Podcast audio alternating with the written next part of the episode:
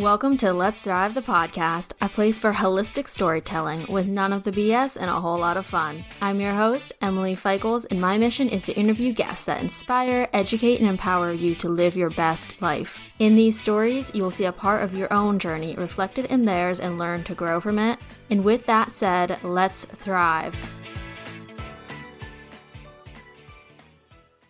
Welcome back to Let's Thrive the podcast. I'm your host, Emily Feichels, and it's a pleasure to have you here. We have a, another solo episode coming at you today with yours truly. And to be honest, it's not a necessarily easy one to record. it's an episode and a topic that I've wanted to talk about fully, but haven't had necessarily the words for I suppose, and that is my eating disorder disorder journey. Uh, now, some of you may be thinking, yes, but Emily, you talk about eating disorders all the damn time. We know your story. And while that is true, it's also not. You see, I've realized recently that I am very good at being vulnerable and open when I still feel in control. And you know, I realized I was doing this by only sharing snippets of my story when it seemed appropriate, right? So, usually in conversation with someone else on the podcast or sharing a present day struggle on Instagram. But I've never been able to just share the full story. And for a while, I thought, you know, what good does sharing in that god awful time of my life, like, what good does that have? Like, what good does that do for anyone else listening? And then it just hit me. You know, I share the stories of others all the time. Like, it's the purpose of this podcast.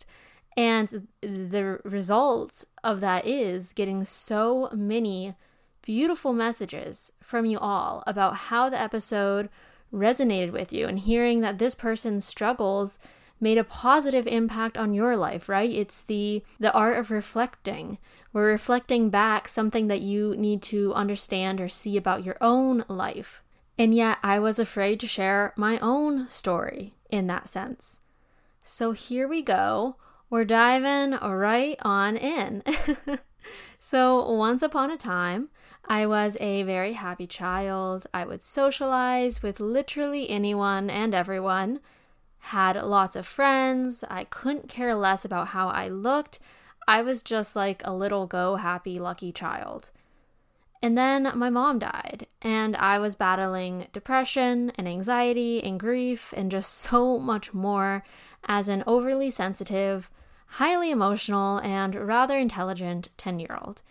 I.e., I wasn't handling it well at all. and um, being so depressed, about my mom, I began to quite literally eat my emotions. Food was a distraction, it was an escape, it made me feel safe. Uh, it was like a safety blanket for me. And so naturally, I gained weight.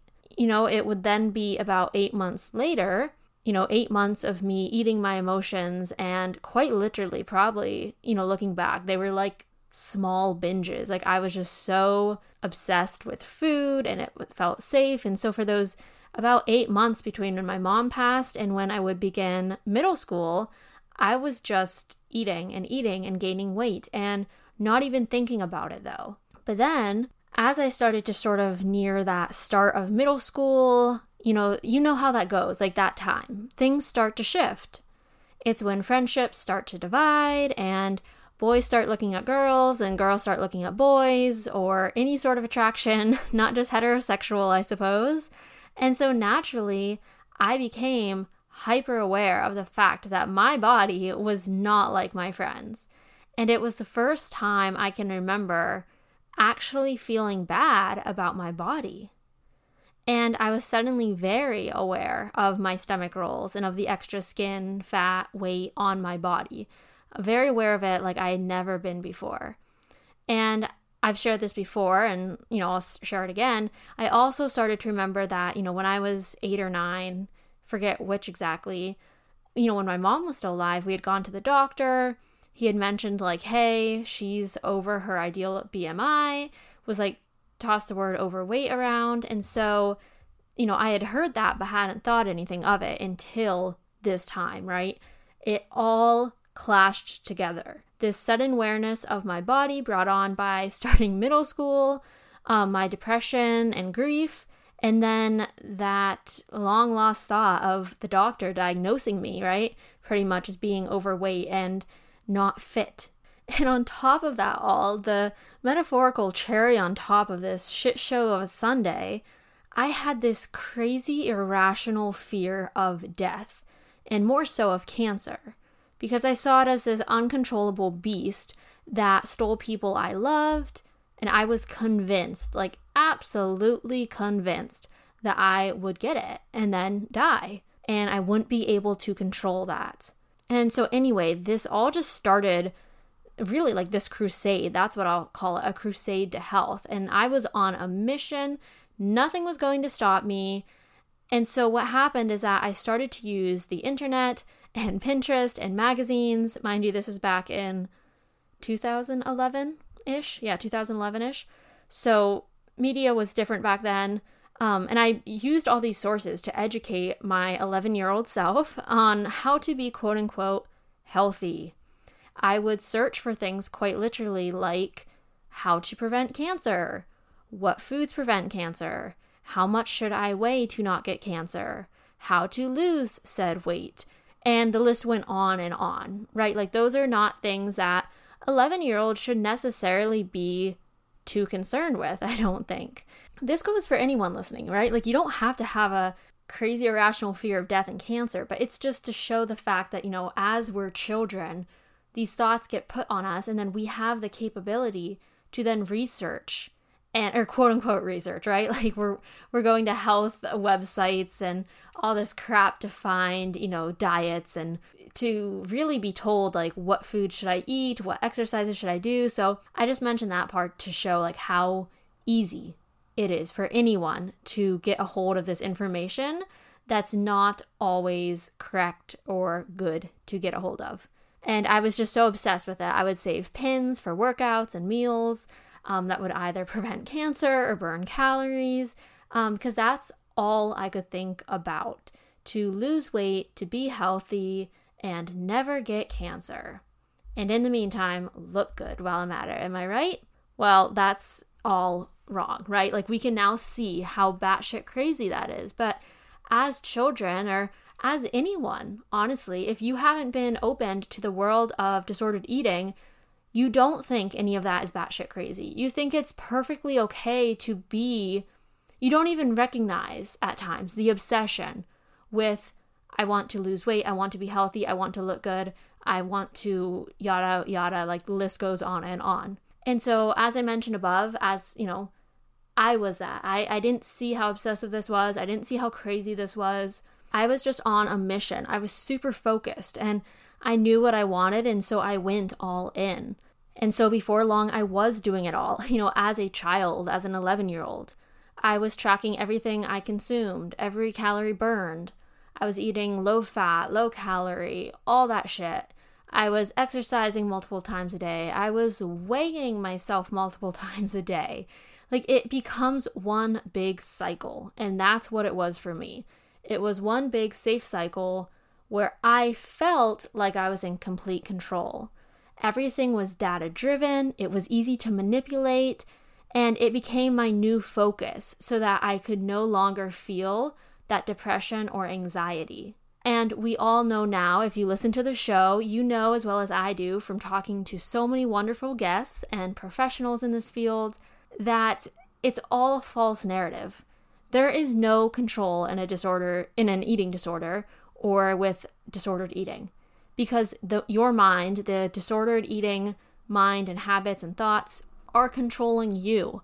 So it creates a false sense of control.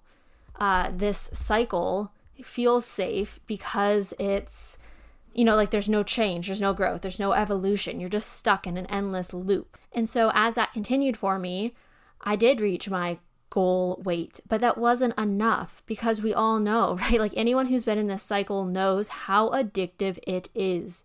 Your brain becomes stuck on this feedback loop of weight loss, weight loss, and more weight loss. And it's fueled by the societal standards, uh, such as when clothes suddenly fit you better, or people start to compliment you, or you start to look more like the people on magazines and in the media. And so it's this feedback loop telling your mind, ding, ding, ding, you're doing something right, keep going, keep going, keep going. Diet culture starts the cycle and then it fuels it every damn day with the media and the information we consume. And so eventually it got to the point where I was below 100 pounds. And that is the only number I will ever share in my entire branding platform, everything, because I want to make a point here. Our system is so screwed up that, you know, it took me getting to be so small that my bones were protruding and my hair was thinning and I was below 100 pounds before I could even be like seriously considered to have an eating disorder, right? It took that long before people could even take action. And this is not me blaming them. I hid it so well. I wore clothes that hid how small I was. They could not see the protruding bones. They could not see the mental chatter going on in my mind. They could not see the journals and the obsessions of me tracking everything I did and I ate. And that is why eating disorders go so undiagnosed. Because no one is looking close enough. They're not looking underneath the hood. They're not looking at our mind. They're just judging by a body. And that's just fucked up. you know, it takes an extreme of extreme to get the attention of others. And that's why so many of you listening, so many of us in general, struggle with this. Because there's this idea that an eating disorder means you are below a certain weight, or you look a certain way, or you did certain behaviors. But that is not true. Disordered eating in general is something that so many people struggle with but we just don't think we classify for it, and thus we don't get help. Eating disorders are fundamentally a disease of the mind, and that is why someone can look perfectly fine and healthy on the outside, yet still be struggling silently. And the same goes for depression or anxiety or suicidal thoughts. I mean, really, like, think on that. And that's why I'm always stressing the importance of mental and emotional health on this podcast because I don't care how quote unquote healthy you are physically, I don't care what you look like. If you don't take the effort to care for your mind and emotions, you know, shit can hit the fan real fast, fam. uh, sorry, that was like a mini rant, but I, mm, you guys know if you listen, I'm passionate about that part. So back to my story here. Um, so once it became abundantly clear that I was not well, I was put in treatment. And, you know, it still gives me terror. I, I feel like I still have a mental block up that doesn't allow me to fully think about that time because I hated it so much. Um, but I understand, you know, why my family did that. Uh, they had no better option. Like, what do you do in that instance? There's not a lot of resources. Now there's so much more, but back then, like, there was there wasn't a lot. Um, unfortunately, that treatment center did nothing but get me weight restored, which is obviously important, but you know, and that is a big part. You know, I shouldn't say did nothing, but that's pretty much all it did. Um, but fundamentally, you know, it was just all a game. I knew that the faster I gained weight, the faster I could leave. And so I became the best little patient and got out in like record time. They were so proud of me. But guess what? My eating disorder didn't go anywhere. It was running in my mind the whole time I was there. Every bite of food I forced myself to eat, every time I looked at my body, all the time it was still running in my mind. And it only got worse when I returned home and felt so wrong in my quote unquote like new body, right? Because I went in with one body and I came out like 25, 30 pounds heavier. Like it was just, it was a big change. And mentally, I was not equipped for that. And so, you know, one takeaway though that it did give me is that I realized by being in treatment that my goals had gotten lost along the way. I had gotten to the point where it was more about losing the weight than it was about the obsession with health, right? And so my mind was like, ooh, let's grab onto that. And so I was no longer fascinated about being skinny after treatment or being the smallest I could be. I was just like obsessed with health now. I was like, I've got to be the healthiest I can be. And and that's when it all began. That's when my journey with orthorexia began from probably like 12 years old to 18. I struggled with the more what I like to call mental side of eating disorders. That was largely based on an obsession with health. So I no longer tracked calories. Um, I no longer tracked how many calories I burned, but I was obsessed with obsessed with being quote unquote healthy. And if you want a better idea of what orthorexia is, listen to episode 88 with Jennifer Rowland, where I mean, my mind was blown. Like, I was flabbergasted while recording and could hardly think of what to say. So, definitely listen to that. But I guess for an overview of my orthorexia, it was just being obsessed with clean ingredients, always reading labels, and only eating foods I made or super quote unquote clean foods. Um, I avoided certain food groups. I still had moral values assigned to food. So that food was good and quote unquote clean, and that food was bad. I would attach some label to it. Um, I was afraid of certain foods. You know, I had fear foods. I would still restrict and then binge because, you know, when you're obsessed with eating clean, that can oftentimes go hand in hand with restriction. Um, and you can still binge on quote unquote healthy uh, baked goods. So I definitely had that struggle. Um, I was still exercise obsessed. Like the list goes on and on. Orthorexia is a very wide term. I think it can include a lot of a lot of struggles in it. And so during the those years I was just so consumed by that mental chess game that is an eating disorder. And I mean, you guys know if you've ever dealt with this, it's constantly clouding your thoughts. It impacts your relationships, uh, your focus in school, how you view your body, your motivation. It can worsen depression and anxiety, uh, and it can cause serious physical health issues because your body is in a constant state of stress from either not eating enough, or overstressing, or over exercising, or withholding certain key food groups. And during those years, I drove my adrenals and my reproductive hormones into the ground. I didn't have a period for 10 years. I was cold. I was moody. I couldn't sleep well. I would get joint pain and be super stiff. Uh, that's when my gut issues all developed that I'm still battling today. I had thinning hair, like the list goes on and on once more. And in those years, I would still, as I mentioned before, yo yo between the restrict and binge cycle. Uh, and I just wanted to share, like, an example. You know, I think sometimes a binge can have a certain it can it can be very easy to write off like oh I don't do that, right?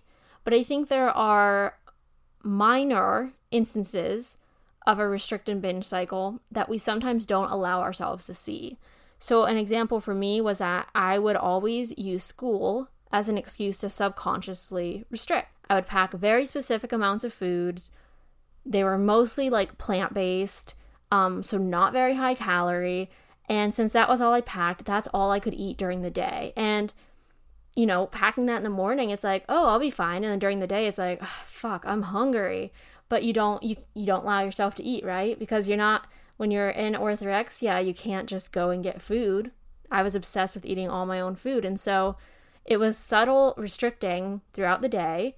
And then at night, I'd come home, eat dinner, whatever. And then that night, I would let myself have dessert and I would go all in, right? Like the cookies, all the baked goods, I would go all in to the point where my stomach was ballooning. I was so stuffed and I would feel so horrible. And the next day I would wake up and that would be my motivation to work out in the morning before school, to pack a little bit less during the day, to work out when I got home after school, because subconsciously I felt guilt about the binge the night before, and I knew that that night I would allow myself to do it again. So if you, I share that because I know there's been a lot of people I talk on here about their binge struggles, and I don't always relate, but I think there are certain different circumstances of a restrict and binge cycle, like what I just shared, that may relate to some of you that aren't aren't in it as deep as others. That's how I'll put it, I suppose. And so that was my life during my struggle with orthorexia, which is still a very, you know, it's a very serious disordered eating habit and lifestyle to be caught in and you're constantly afraid of foods and you're judging yourself and your body. You know, I was exercise obsessed and I wouldn't get to hang out with others. I would bring my own food everywhere. You know, I didn't like going out in public. I'd be caught in that restrict and binge cycle. Um, I was obsessed with certain sizes of clothing and certain shape of my body. And, you know, I didn't want to change. And it really just took over my life. And that was just a big struggle. You know, looking back now, it's sad to think of all I missed, but you know, you can't take, you can't rewind time. So, no use dwelling on that too long. The most you can do is just remember to look forward, right? And that's, you know, when things started to shift and when I could finally start to look forward and beyond disordered eating is basically the rest of my story. And it's what I've been sharing on Instagram and on this podcast since 2018 that's when I realized my own struggles with orthorexia by listening to podcasts on it. And that's when I started to work towards recovery. And here I am, two years later, still working through it. And I don't say that to be a Debbie Downer, I say that to be honest. This shit is not easy, it's really fucking hard. But my struggles today are nothing absolutely nothing compared to what I was going through two years ago, or even close to four years ago, and a whole galaxy away from six years ago. So, this is my reminder to you and myself that this takes time. It takes baby steps, one day at a time. And there's so many little things you can celebrate along the way. Every fear food you overcome, Amazing. Every time you choose rest over exercise. Amazing. Every time you eat when your mind says not to. That's wonderful. Every time you choose what sounds good over what you think you should be eating. Even better. Like there are so many milestones along the way that deserve to be celebrated because you deserve to be celebrated. You deserve to be free of this. You deserve to live your life to the fullest. You deserve to be accepted and happy and content just as you are without the voice of diet culture constantly chittering in your ear and impacting your life. And you can do it. I can do it. We all can sure as hell do it. And so that's my full story with some abridged parts for sure. Otherwise, I'd be here forever. But still, like that's been my path. And my current path looks hella different but it's still a path of working towards more and more recovery, more and more freedom from diet culture. And I just hope this helps one of you identify a struggle or something you're going through and decide to work on it. Because that's what, you know, my purpose is here on earth and with the work I do is to act as a mirror and reflect back either through my own stories or the stories of the guests so that you can identify you can recognize and you can acknowledge something that you're working through and you can feel empowered and educated and inspired to take change. And so, thank you for listening. And please know I am always available to talk. Hit me up on Instagram at Emily Feichels or at Let's Thrive Podcast. I would love to discuss, talk with you. We can work through things together. Like, I am here for you all. That's why I do this time and time again. So thank you a lot, and I'll talk to you next time. Bye.